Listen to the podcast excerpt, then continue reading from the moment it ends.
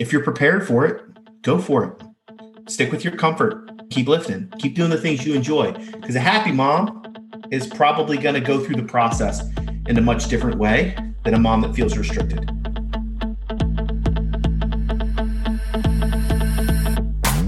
Are you done with being that pregnant or postpartum mom in the gym who is always stuck on the sidelines feeling horrible? Saying, How come no one ever told me this?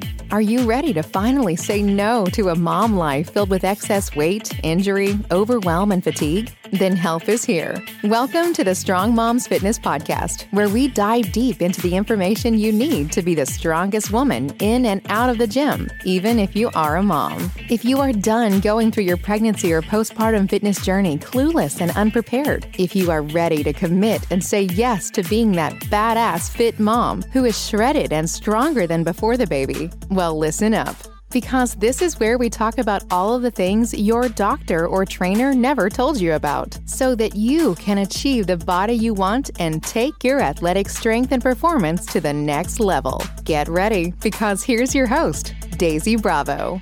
Well, hello, hello, hello. Welcome to another episode of the Strong Moms Fitness Podcast. I have got a huge smile on my face. If you didn't know, I do post all these on YouTube too. So if you can watch my ridiculous smirk here. But I am so excited and I'm going to try and get through this intro as quickly as I can because my guest today, John Flagg, shared so many knowledge bombs when it comes to lifting heavy weights, mindset, you eh, like getting stronger, pregnant, postpartum, whatever stage of motherhood you are at. So who is John Flagg? Well, he is a certified athletic trainer and he is the owner of Rebuild Stronger. He is an online coach and he also has a rehab service focused on returning athletes back to competition.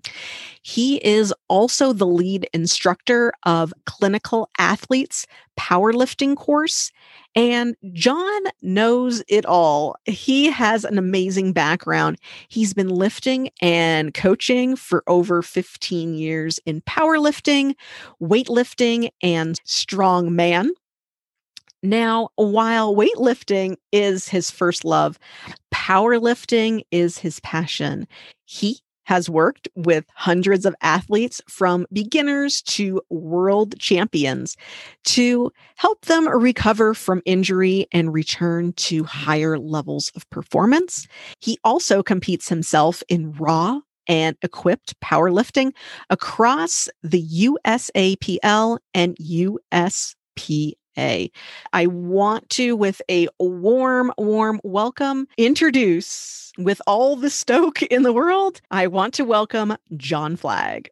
So, hello, John, and welcome to the Strong Moms Fitness Podcast. I'm ex- so excited to have you here on the show. You are someone with such a great wealth of knowledge in the lifting genre, and you keep lifters healthy while gaining strength. And that is what drew me to you specifically, checking out your Instagram. You really try and find this balance between desire to lift, keeping people healthy, keeping people strong. So I really love that. And I'm excited to say that you are actually officially the first male guest on the podcast. So mm. welcome.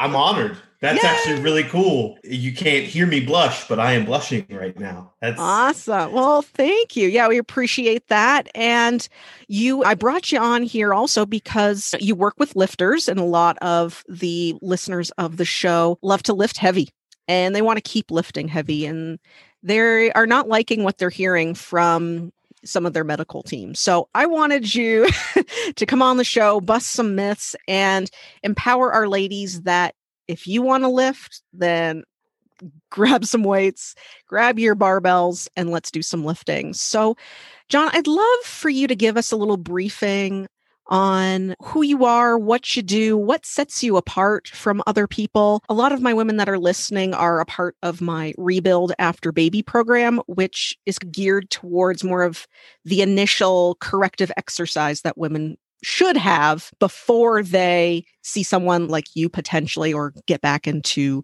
CrossFitters. So that's why I'm excited to have you here to to help take women from that one step where yeah, they've worked on their core, they've worked on their pelvic floor. Let's get back into some more higher intensity sort of things, some heavier weights and stuff. So that was long winded, but tell me who you are, what you do, and how you've helped some women in the past. I'll tell you what, I'm not short winded. So, I mean, even as a power lifter, I, am I'm, I'm going to go off on tangents. So, fair cool. warning. So, I initially was introduced into strength training years and years and years ago typically like most people are through sports. But the real inflection point for me was when I was working with the men's and women's soccer team at Penn State, my last year there as a grad student. And I was an athletic trainer for them, trying to keep the athletes healthy. And I just basically started to think, like, okay, well, if my guys and girls are bigger and faster and stronger than yours, then they're probably going to get hurt less. So maybe I should focus more of my time on that as opposed to like band aiding everything afterwards. So helped start taking over their strength and conditioning stuff and, and that became my practice standard was like okay prevention. Now we call it injury risk reduction but at this point that's when i decided like okay if i can put weights in people's hands if i can get them active prior to or, or before injury the outcome's probably going to be better. Thankfully a bunch of research came out and said yeah that's 100% true. And then I fell into powerlifting, and it, it actually started with Olympic weightlifting by my own competition. It's just something I started to love to do. So I started off doing Olympic weightlifting. I did that for five years, and then my first daughter was born. So training for three hours a day just did not become realistic anymore. So switched back over to powerlifting. I've been doing that ever since. Powerlifting now at this point, God, I'm 37. So for like 20 years. Whew, aging myself. I should have told everybody that. You get you a cane over there. Yeah, geez. But one of the things that I've really started to recognize through that entire process is time is probably the biggest indicator of performance. The longer you can do something successfully, the more likely you are to have higher level success and enjoy it, especially if it's something that you love to do. So that has led me to where I am now. I own a company called Rebuild Stronger. We do online strength coaching and rehab. I actually have a pelvic floor physical therapist on my staff up in Canada, mainly for kind of the reason you mentioned before. Like, I'm the first male on here. So it's really hard for me to go and tell somebody, like, you should be doing these exercises because I'll get that, whoa, what a big bearded man you. I also have a behavioral analyst on staff that helps us with mindset training. And it, it's just one of these things. We have so many women that have been told not just postpartum and, and during pregnancy, but throughout their entire lives that like you shouldn't lift weights, you shouldn't be physically active, you need to do this this way to be a lady or whatever the hell it is that that is communicated as. And now that we're seeing this change in physical culture, we're almost seeing like a pendulum swing to the other side where people are being more aggressive, telling you to stop. You're going to hurt yourself. I've actually heard some really nasty things said to women during pregnancy about if they lift, some outcomes will happen that are obviously extraordinarily scary. And I don't, I don't, I'm not going to repeat them because I just don't, it, it makes me cringe to think. But we see the benefit that that has. And we, we see that not just in that phase, that, that postnatal phase, but also through the rest of your life. Because this is something my wife and I talk about a lot I have a seven year old daughter. I have a two and a half year old daughter. And the two and a half, her name is Maddox. We call her Max. She is a peanut. She's just so tiny. We'll, we'll pick her up every now and then. I'm like, how are you still this small? But she still runs around the house screaming strong. She still has her own little bench press. She still has her own little box. My older daughter is an adventurer at heart and has built all this confidence by watching her mommy lift that comes with watching her fail. That comes with watching the hard parts of training. That comes with watching her go through those bad difficult hard days. So it's more than just like it transcends doing this just for us which i think is the core of it. We should do it just for us because that's important for us to take care of ourselves. But then it also sends that message to our kids. This is how you take care of yourself. This is how you be powerful. And that's a very very important message that i especially want my daughters to get as they grow up. So that's the long part of it. But I'm sure we're probably going to go deeper into a lot of that stuff. But that's me that's in a cool. nutshell. Ah, I love that. And and kids pick up on everything. If you know, and if you're the type of parent that spends free time just sitting around watching TV or um, eating poorly or eating fast food all the time, kids will think that that is that's fine. And it's up to us to be, of course, those role models and teaching them what. So starting them young is very important. And I, I actually have seen your uh, pictures of your daughter on Instagram standing in front of a bar. It was just the cutest thing. So I guess they're just emulating everything that you guys do. That's amazing. My youngest one, Max, it, it's it's actually difficult for me to get, get a bench session in because I'll lay on the bench and she'll run over because one of those days, something you do with your kids, now it sticks she'll run over and try to sit like on my lap while I'm bench pressing. And it's like, okay, we, I know you're comfortable with this stuff, we gotta be careful. And she just loves it. Like they're down there the entire time and loving life. That's amazing. That's beautiful thing to see. That is great. And I see that a lot with the children of gym owners. There's some kids hanging around and, and it's so funny because when they're super young, the first gift that they get from, and it's it's usually the dad, but they'll get them the little rattle that's eh, like a, a dumbbell or something like that. and like just toys escalate from that. And th- they just want to follow those patterns and emulate you. So super cute. Now, it is really amazing that in your powerlifting gym, you're seeing more and more females that are interested want to get into it. Gone are the days that, and I'm thinking of, of course, every single Arnold Schwarzenegger documentary where it's just a lot of grunting and and even when gyms used to be separated too where they would have yeah. the women's section and the men's section and i'm really liking that this is just becoming a more co-ed community so i really like that vibe uh, coming around that it's just not a, a boys club anymore but there is always with women there's always this stigma that goes around that you can only do certain things at certain times and you got you you know can't do this you can't do that so i want to chat a little bit more and, and you touched upon it a little bit about kind of myths that circulate misinformation that you hear around pregnancy postpartum and weightlifting what are you hearing most in your gym and and how do you help reframe this a lot of women have a lot of respect for their doctors and take their word as gospel. So, do you touch this or how do you reframe this? I'll tell you what, one of the most difficult things to do is to fight misinformation. And it doesn't really matter where it comes from, whether it's the internet, from an authority figure, whatever. Anytime you fight misinformation, it has to be done gently. We talk a lot about behavior change in a multitude of, of areas. But I think first and foremost, and I'm going to use like a very specific example. If an athlete comes to me, if one of my athletes comes to me and says, John, just found out I'm pregnant, how does the game plan change? My doctor says XYZ, but these are the things that I want to continue to do. So, in my personal opinion, I am not a psychologist, so I'm just going to say this that person is primed for change. They are ready for change it's different if somebody comes to you and says, My doctor said this, so these are my restrictions. There's that belief there, and you're probably going to have to move them towards change. Those two situations are different. So let's take situation one. Situation one, you can just start educating. Okay, cool. So doctor said you have a 15 pound lifting restriction. What have you been doing prior to when you got pregnant? X, Y, Z. Uh, I'm a 300 pound deadlifter. Okay, cool. Now, obviously, because of some of the hormonal changes that are going to happen, some of the mobility changes, those sorts of things, the way your body's going to change, you may have to change the positions that you lift in. Very, very specifically, when my wife got pregnant the first time, she was a conventional deadlifter, so her feet were pretty close. And as the belly got bigger, we just had to move the feet out to make room. And she wasn't able to maintain as much intensity just because it was harder for her to recover because she spent like spending resources on building a person. So you make those adjustments, but you don't just say, okay, let's cut out all physical activity. That's that's not going to be healthy either. For that individual who still has that belief structure, you have to ask the question. And you start with open-ended questions. Okay, cool. So how does that make you feel? What do you want to be able to do?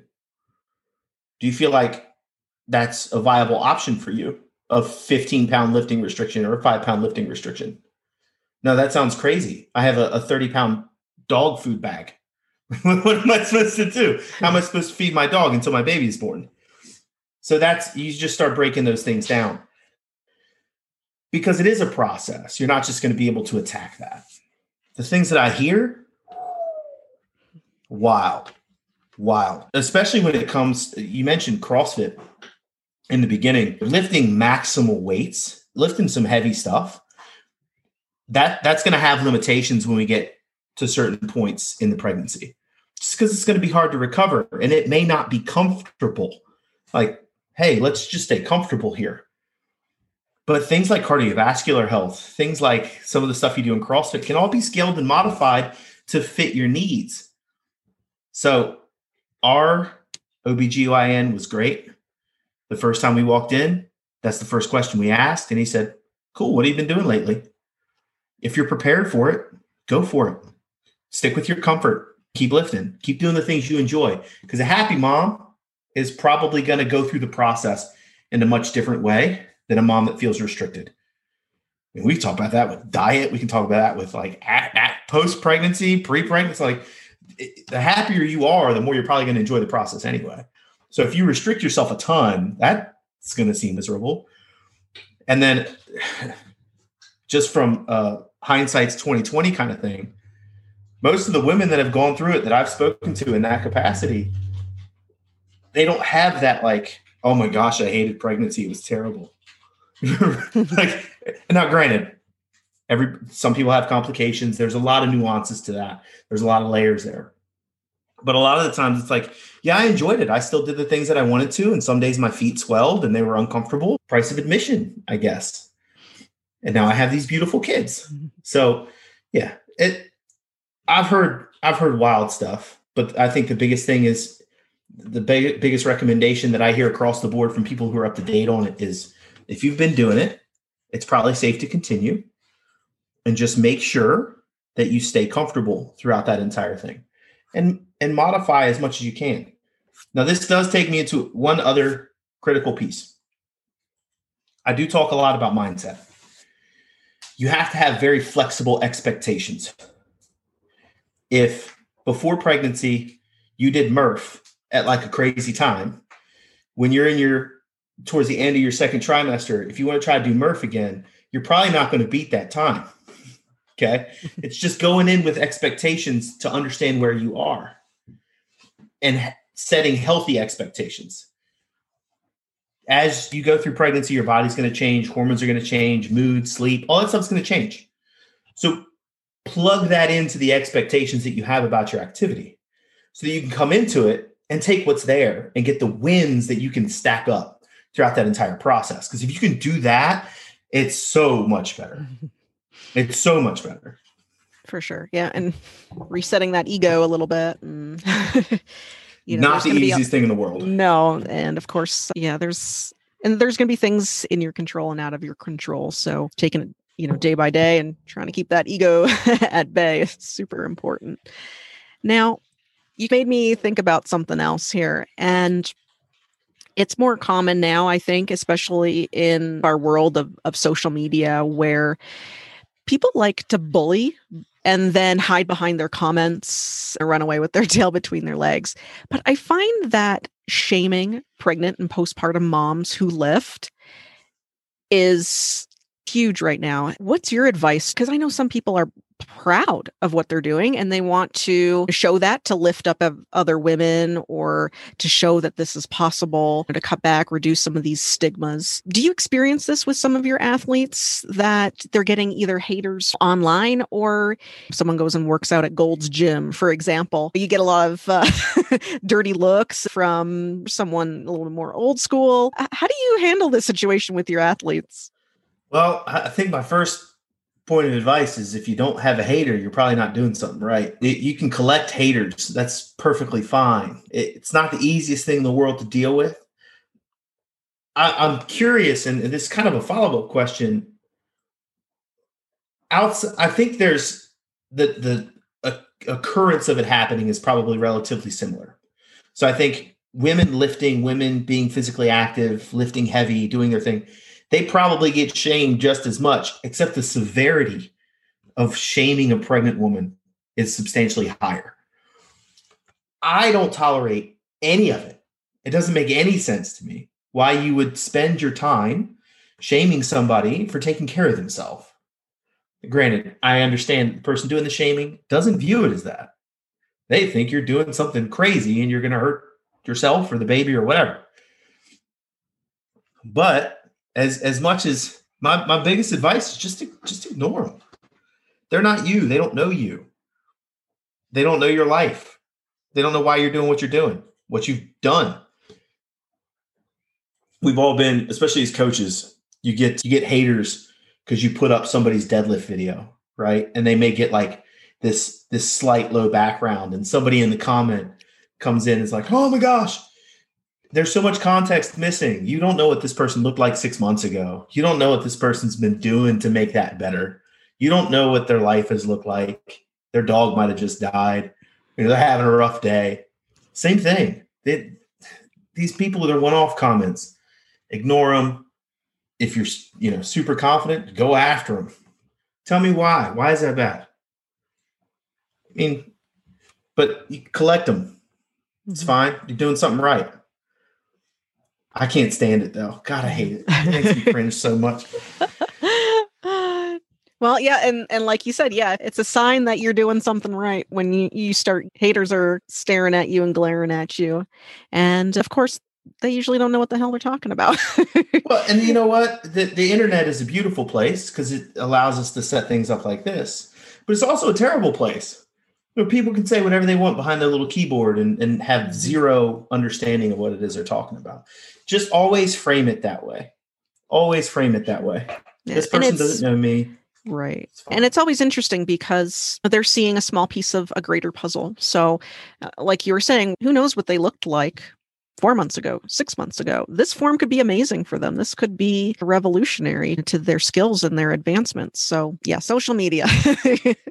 Love it, hate it. It's it's here to stay, though. it is. It is. Uh, the genie's out of the bottle. This we can't put it back at this point. Right. Now, here's another common situation when you're dealing with a pregnant or postpartum athlete. A lot of them are either trying to prevent or improve or work on the whole bag that comes with pregnancy and postpartum things like diastasis, prolapse, leakage, hernias. What sort of advice do you give to moms who are working to prevent or reduce the instance or get around these obstacles while still working on what makes them happy, be it lifting or what have you. Do you work on progressions with them? Do you help them adjust form or breathing or positioning? How do you work to help women who are struggling with this sort of stuff, but you know ultimately have the deep desire to keep lifting? First things first, I think initially it's uh, it's a conversation about expectations and mindset. So I will tell people, and this let let's remove. I mean, we can remove just the pregnancy aspect of it. We could talk about injury in general, and then make it very specific to what we're talking about here. If you're a physically active individual, the risk for injury is going to be there. It's always going to be there. I 100% of the time, 100 out of 100, will choose staying physically active and the possible risks of injury to not being active and the known risks. First and foremost, that's always a trade that I'll make. I think that changes slightly when you do extremely crazy stuff like I do, because then you start to look at like, how competitive do you want to be at this thing? Then you open yourself to more risk. Okay, I sign off on that. That's fine. So that's the first thing. It's going in and saying, okay, look, you want to stay physically active regardless of whether you were pregnant or not, there's always going to be some level of risk. Okay. We can mitigate that risk by A, looking at how we're scaling your activity. So I mentioned Murph previously. That's probably a bad example, but let's say we're just working on like snatches, like some sort of snatch complex. So if we hit to a point and you're like, that's not comfortable anymore, like your normal receiving position for the feet for the snatch is is narrow and now we're you know entering second trimester and we're starting to then okay let's let's open the feet up a little bit more. Let's get more comfortable. Explore the ranges of motion a little bit differently. Okay when i get to 60 kilos now it's uncomfortable in this position. Okay let's drop let's stay within a range that's still comfortable.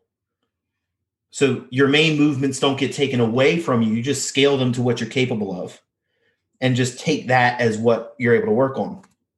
Here's the deal. Here's the here's the thing that's really important too you can also take that as an opportunity john my intensity is not high enough i'm not going to get stronger then make your technique better then take it as an opportunity to improve on another aspect of the lift so when you come out of here you still grew some so that's that's first and foremost secondly you can also look at some of those kind of progressive rehab type stuff diastasis is one of those ones that's it's really common right now. It's a hot topic. It's something a lot of people are talking about. I'm not entirely sure. I haven't found enough research to say that it's completely preventable or something that people can just avoid. However, doing some breathing exercises, doing some some core work, figuring out the things that, you know, especially if you work with a pelvic floor specialist, when they start talking about doming and all these other positions you want to manage and master better. Incorporate that into your training as well and just scale these things as, as appropriate. But it all starts with that mindset right up front. Scale it to what's comfortable. Understand there's always going to be a risk that it's it's never you're never bulletproof. These things can happen. If it does happen, it's not the end of the world you can still recover and still be a high level athlete when everything gets back to I don't even want to say normal, but just gets back to your normal competitive self. And roll with that. And just know the fact that you're staying in it and doing the things that you love to do is gonna is way better than doing nothing. It's way better than the weight gain, than all the other things that you can risk if you go to zero activity. And also because so you've got this rebuild program. So this is this is going to be one of those things that I'm sure you see very frequently. If you go from zero and then try to build back up, your starting point is now further back. Your start line is not where you want it to be. So everybody comes in and they're like, well, I did these exercises before, you haven't been doing anything for at this point eight months. Because most people are like, oh crap, I'm pregnant. right. Oh, well, hold on. Oh, ooh, yeah. Okay. Got to get on that real quick. So they stop activity and it, it's been eight, eight and a half months of, of not a whole lot. And when you have eight and a half months of not a whole lot and you try to come back into it, you've got to build back up from a different place. Sure. So, yeah yeah starting line has been moved back yeah, a mile yeah. yeah. Now something that you said triggered a thought. I hear from a, a lot of coaches and trainers who deal with uh, the pregnant postpartum clientele and a lot of them say that at a certain point you should stop using a barbell because this is going to mess up your neurological training of the bar path and it's going to create um, more work for you later or in the long run afterwards. Should we really you know worry about something like that? Or or maybe is that something that only should be concerned higher competitive echelon? Or should we just do it because we love it? What are your thoughts on that sort of thought or theory? Oh man, this is a, this is a deep rabbit hole, and I'm yeah. trying. I'm, I'm going to try not to go super super deep. In in my clinical athlete powerlifting coaching certification, we go really far into motor learning, mm-hmm. and it's a it's an incredibly dense topic that I think a lot of people they look at at movement as a very one dimensional type of activity, especially deviations from bar path. All of a sudden, create these bad reps now, when we look at things like weightlifting, I could see in some instances it's like, okay, like obviously you're not going to be able to keep the bar as close to you. You're going to have to push the bar out in front. However, what about options? If you train like that, A, you got to think of the psychology of the athlete. So you use a barbell, continue to use a barbell, you still have it in your hands, you still have that feel in your hands, you're still doing something. Is there a way we can modify training to make that not happen and still do things like a snatch? Yeah, we can power snatch to overhead squat. We can do things from the high hang. We can do things from a bunch of different positions. But I think the short period of time in relation to you at the length of time you've actually been training is going to be a drop in the ocean. It, it's just it's not going to make that much of a dent in regards to motor patterning mm-hmm. and the way your brain deals with motor learning. I think weightlifting probably has the most direct correlation because you have to get the bar around the belly. But like powerlifting, some strongman stuff, CrossFit, there's movements where I use this example a lot in, in squatting. I have athletes that will start with a relatively narrow stance, and as they progress in the sport, the stance gets wider and they continue to get stronger. Uh, they they compete with a multitude of different stances because now they have options. I have athletes that compete sumo or conventional and do both. We just pick which one is the strongest one on the day. Mm-hmm. So if you allow yourself to also explore options, then you give yourself options. Hmm. So, great example here. Now, what happens if? So, I've seen some of these same coaches say that same thing that will program in their workouts uh, snatch complex and then a weighted vest run and instruct their athletes to continue to wear the weighted, weighted vest during the Olympic lifting portion. What's the difference? you're going to hook that bar on the weighted vest the same way you would on a pregnant belly. Are we not concerned about that motor degradation? No, because it's not going to happen. Hmm. Interesting. You might, you might have three months where you've really got to work that bar like around you. Mm-hmm. Three months for somebody who's been weightlifting for three years it's just not it's not going to make that much of a difference and then just like you said there's going to be this three to six month rebuild period where their positions are going to change where relaxin is trying to get out of their system where there, there's all these other adjustments that they're going to have to have options there too so their brain's just going to have to figure it out and it's going to give them options when it comes down the road to, to be competitive it's cool. I like it. So if, if the dames want to keep doing it, then just do it. I, yeah, I still let them let them go. Let them go. Exactly. Because that that's the thing. I don't care. It's like if you're a high level, super upper tier, upper echelon competitor, you know what the worst thing to do for you is is to stop doing things that you enjoy and love. Sure. To have something feel like it's been taken away from you. Don't allow that to happen. Keep mm-hmm. doing it. Keep cool. loving it. Because when you come back to it, you're gonna be like, yes, still here. Right. Bar still feels the same. So that's cool. Yeah, I like that. It. That's definitely more empowering than taking the candy away. So that's probably a bigger challenge if they're not, if they see their friends lifting on the other side and they're like, I can't touch it. It's going to mess my neural pa- motor patterns. Sorry. Brain just doesn't learn that fast, unfortunately. Yeah. It's pretty wild. Cool. Cool. And excellent. Now, a lot of the ladies that I work with deal with issues with urinary incontinence. A lot of times, when you get into some heavier lifting situations, you can leave a puddle behind in your dust there. do you help women with this? And do you have any kind of tips or coaching advice for women who who leak and then maybe they get it under control and then they just throw on some more weight and then it's back? Do you have any advice about that? So this is specifically why I brought Christy Fisher on, and, and she's my my pelvic floor physiotherapist. She's in Canada. When we've talked about it, first and foremost, it, it, we're looking at it more from like a, a muscular type weakness thing.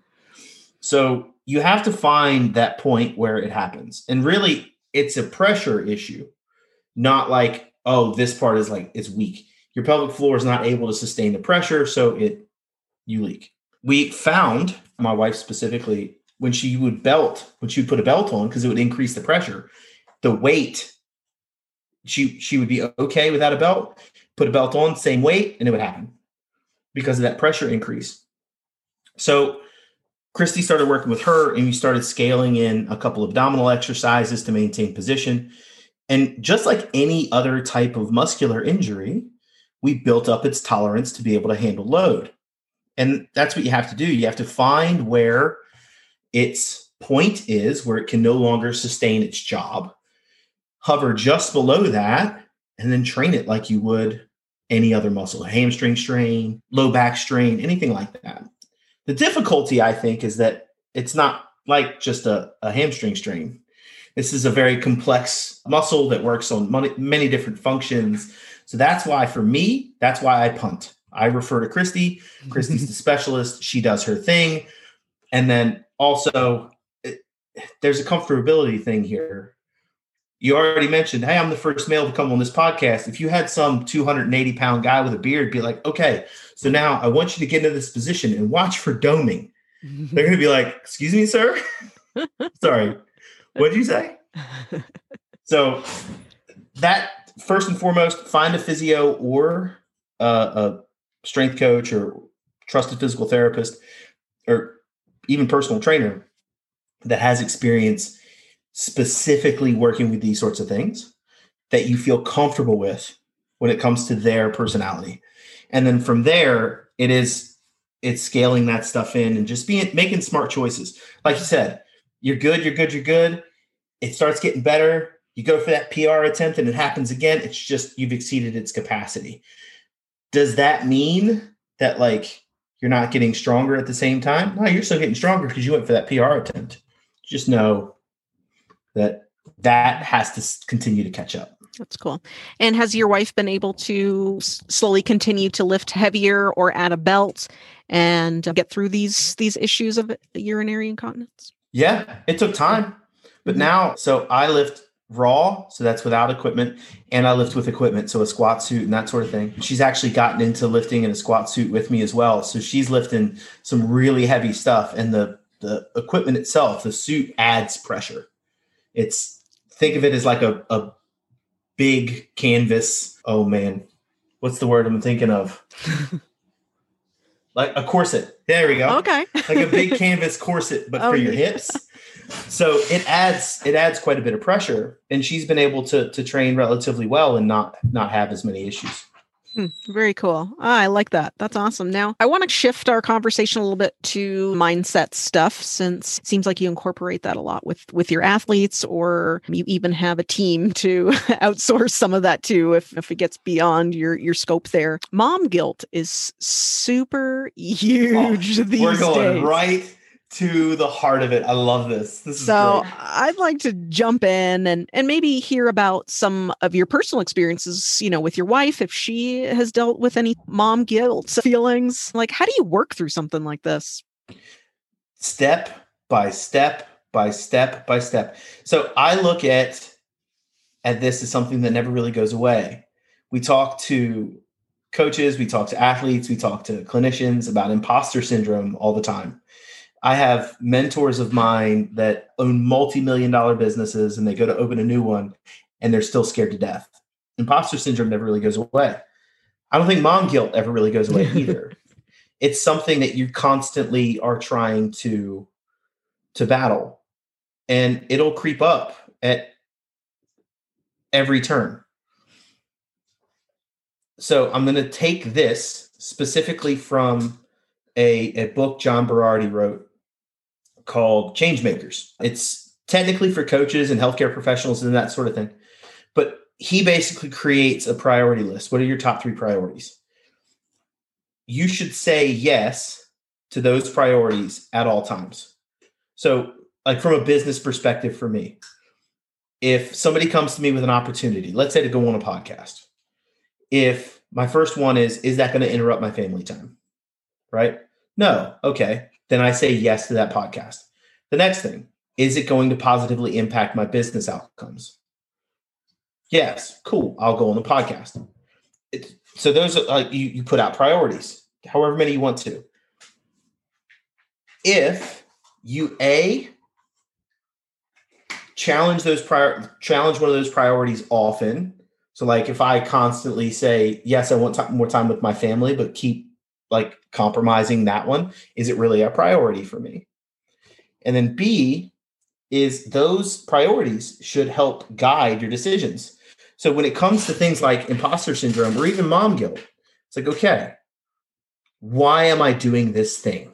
What this thing that's making me feel guilty? Why am I doing this thing? Okay, well, I'm doing this because I want my kids to see what it's like to take care of themselves in a positive light. I want my kids to be part of physical culture. I want to be healthy enough to be able to take care of my kids when they really need me. I it, whatever those reasons are, you run through them in that moment. And then truly ask yourself, okay, is the thing that I feel guilty for right now does it outweigh those things? because it's going to happen. You're not going to prevent mom guilt or imposter syndrome or any of these mindset things to creep in. You're not going to prevent them. They're going to happen. It's who you are in that moment that matters.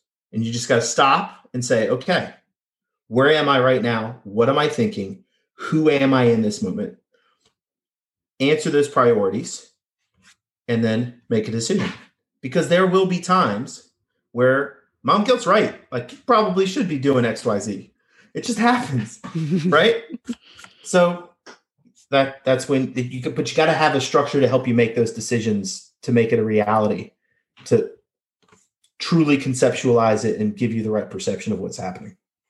Cool. That's awesome. I think that's definitely something that women can work with and, and take home. So I, appreciate that because, yeah, I still get phone calls from my my mom, who lives thousands of miles away, saying of things that she uh, feels guilty for or regrets when we were young young kids, and new things come up constantly. So, yep, I well, don't want to age myself, but she's still on my case.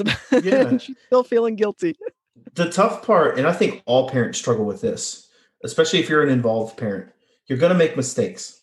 There is no roadmap there it, like we don't we don't have a clear path through this you're going to make decisions that 20 years from now you're going to look back and be like that was dumb i mean we all did that look go go think about all the crap you did in high school like oh yeah there's some stupid stuff in there but like you're to make mistakes mm-hmm.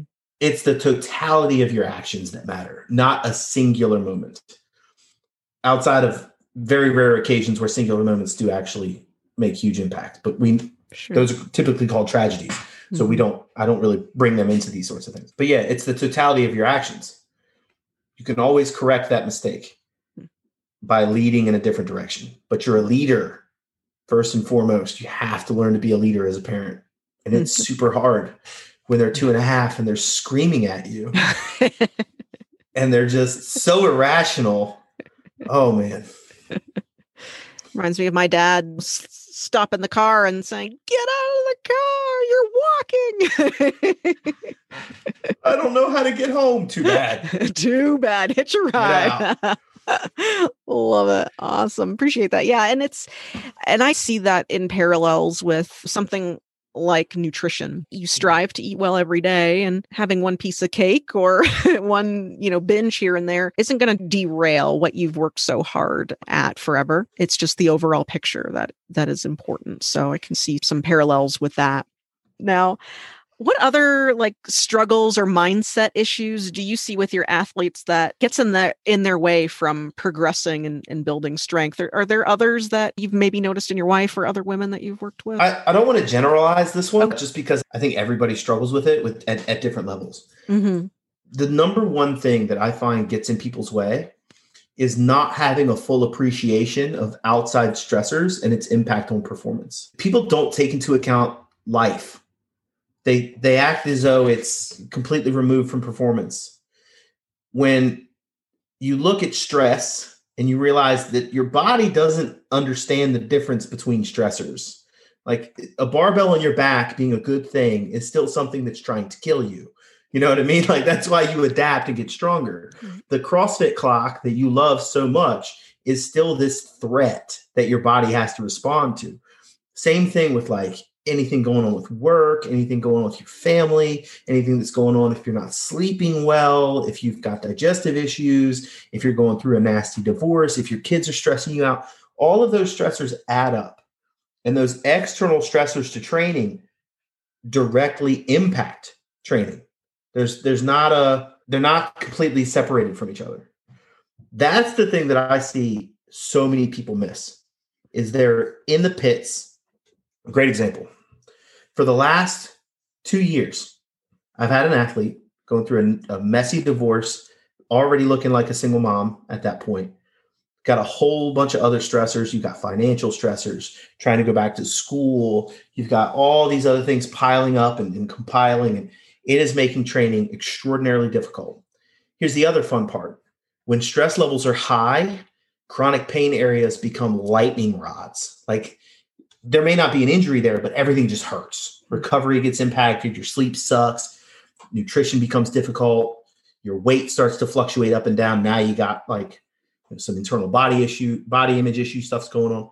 So all these stressors pile up. Everything's everything just starts to explode. In training, from my perspective, has to become minimum viable dose. Like, what's the li- the least amount we can do to move the needle for you? And here's the crazy part. So in the last couple months, the clouds have separated. The sun's starting to come through again. Divorce is finalized. She's doing really well in school. Financial outlook has gotten much more stable. Found a boyfriend that's really, really nice, treating her well. Everything's good. Training has exploded. Like she's worked for two years, she's been struggling, not seeing a whole lot of progress. All of a sudden, we had a 20 pound bench PR the other day out of nowhere. Cool. Just boom. Hmm. And a lot of that's just because everything else is backed off. And we had a conversation. I was like, You didn't realize the stress load that you had on you. There were times she wanted to throw things at me because I was like, I don't think you can take that. I just I don't think uh, you've got so much on your plate. I don't think you can do that right now. Stuck with it and now that those stressors have been relieved and pulled back, now you can start putting resources in other places.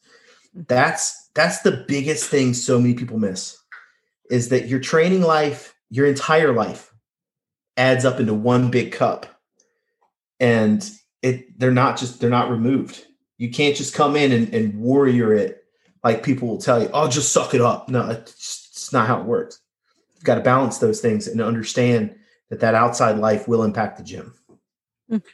That's amazing. And that's definitely a, f- a fresh perspective. And I, I really appreciate that because a lot of people say, oh, just utilize the gym as you're out your your step away you're where you're dissociating from everything in the world and which i'm sure can work in, in some respect but we still have to keep that cup in mind that yeah if if our cup is overflowing that again we only have that so much that we can give. And it sounds like your client was working with at least 20 pounds on her shoulders or more. And uh, once she was able to let that go her abilities just shot up. So I, I really like that. That's you really made a fresh sort of visual and fresh perspective for me. So I appreciate that on i really like that. That was neat I agree. Like I personally use the gym as my coping mechanism. My mm-hmm. wife uses the gym as a coping mechanism. This is our, our safe space. This is what we enjoy doing. But my question is because nothing's ever perfect. What happens when things in the gym don't go right?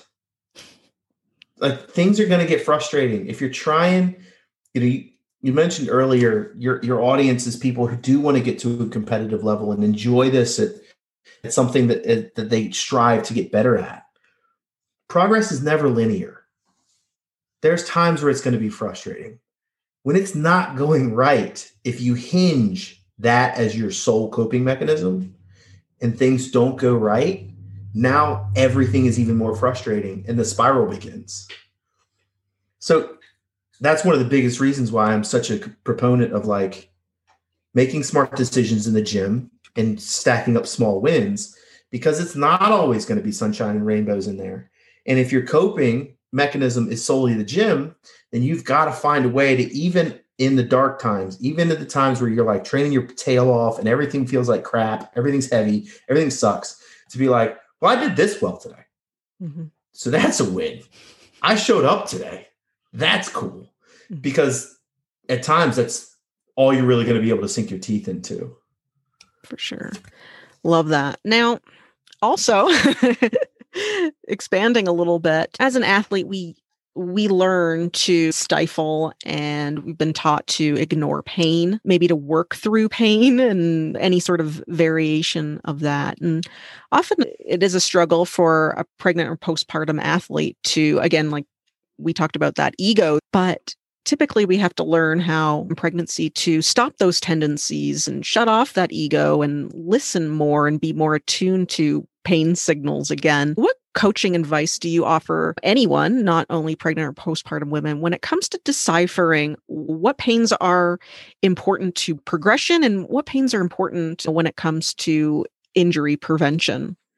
That is like the million dollar question. Yeah, we need to know like, this. yeah, uh, this, that that is the million dollar question. If I had a clear answer to that, then I've you know got a house in Captiva that I can just live in for the rest of my life. The the reason I say that is because pain is pretty complex. So there's a couple things when it comes to pain specifically that I like to touch on. A, it doesn't always mean that damage is happening, but it is an internal survival mechanism of yo, something's up what that something is, is what we have to figure out.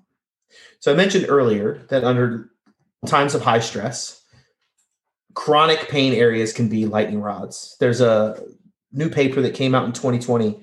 It's called Low Back Pain: The Common Cold of Orthopedic Pain. Because it's a, it's a 8 billion dollar cost to the US government, something like some crazy it might be 80 billion, I don't know.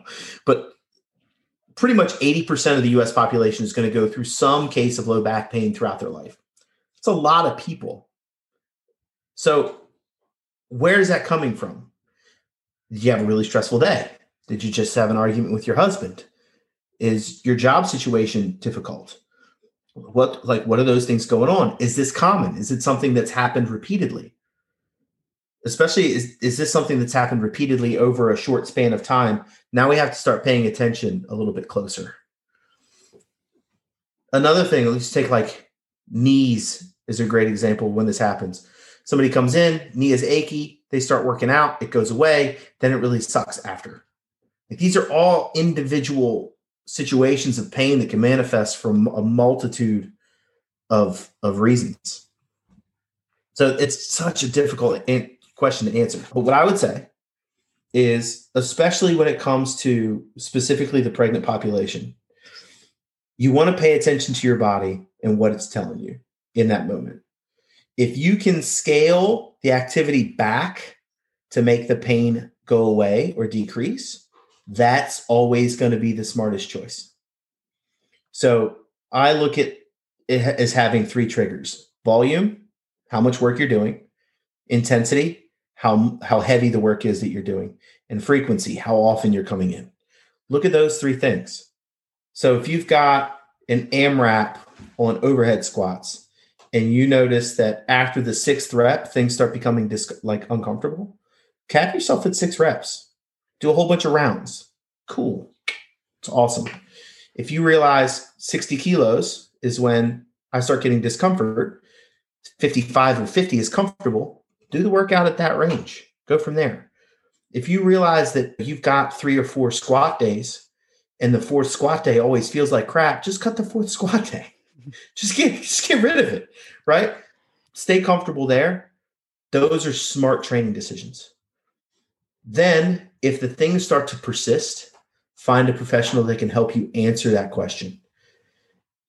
And somebody that you trust to tell you that it's still you're still capable of training.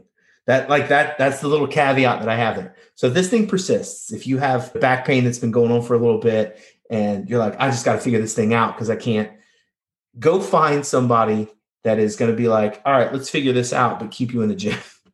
Not be like, don't do this because you're going to explode. Love that. Cool. Excellent. So I guess and I sometimes I feel like everything goes back to ego these days, but just like the athlete brain and the ego that tends to take over. So some amazing pointers and tips and oh, you've just shared so much gold today. I really appreciate it. It's been such an amazing experience to have you on the show and I think now I'm just going to have more men on the show because uh, you did so well. Thank you so much. I think you've schooled our ladies and a lot of my ladies, you know, that work in my rebuild program may be right in your kind of target market for some of your stuff once they've completed their uh, foundational work. Where can the ladies go to, you know, learn more? I'd love for you to plug your your resources, what you do, and, and where to find you. I am most active on Instagram, john.rebuildstronger. That, uh, if you send me a message, if you interact there, you'll hear from me. That is easily where I'm the most reliably active. Facebook, that sort of stuff, not so much, but hit me up on Instagram. I'll be, I'm an open book. I am, I will answer any questions you have or, or, or talk about any of this stuff because obviously I don't mind talking about it. So that is, that is number one. Number two, if you're a coach or clinician out there and you're interested in these kinds of coaching techniques and stuff, I also have the clinical athlete powerlifting coaching certification that you can find in the show notes. Okay, cool. I'll definitely plug that in the notes and blog. So, John, it has been amazing. Thank you so much. I really appreciate you and and you bringing in a big game today. I really appreciate you sharing all these great pearls with us today. Thanks for for joining us on the podcast.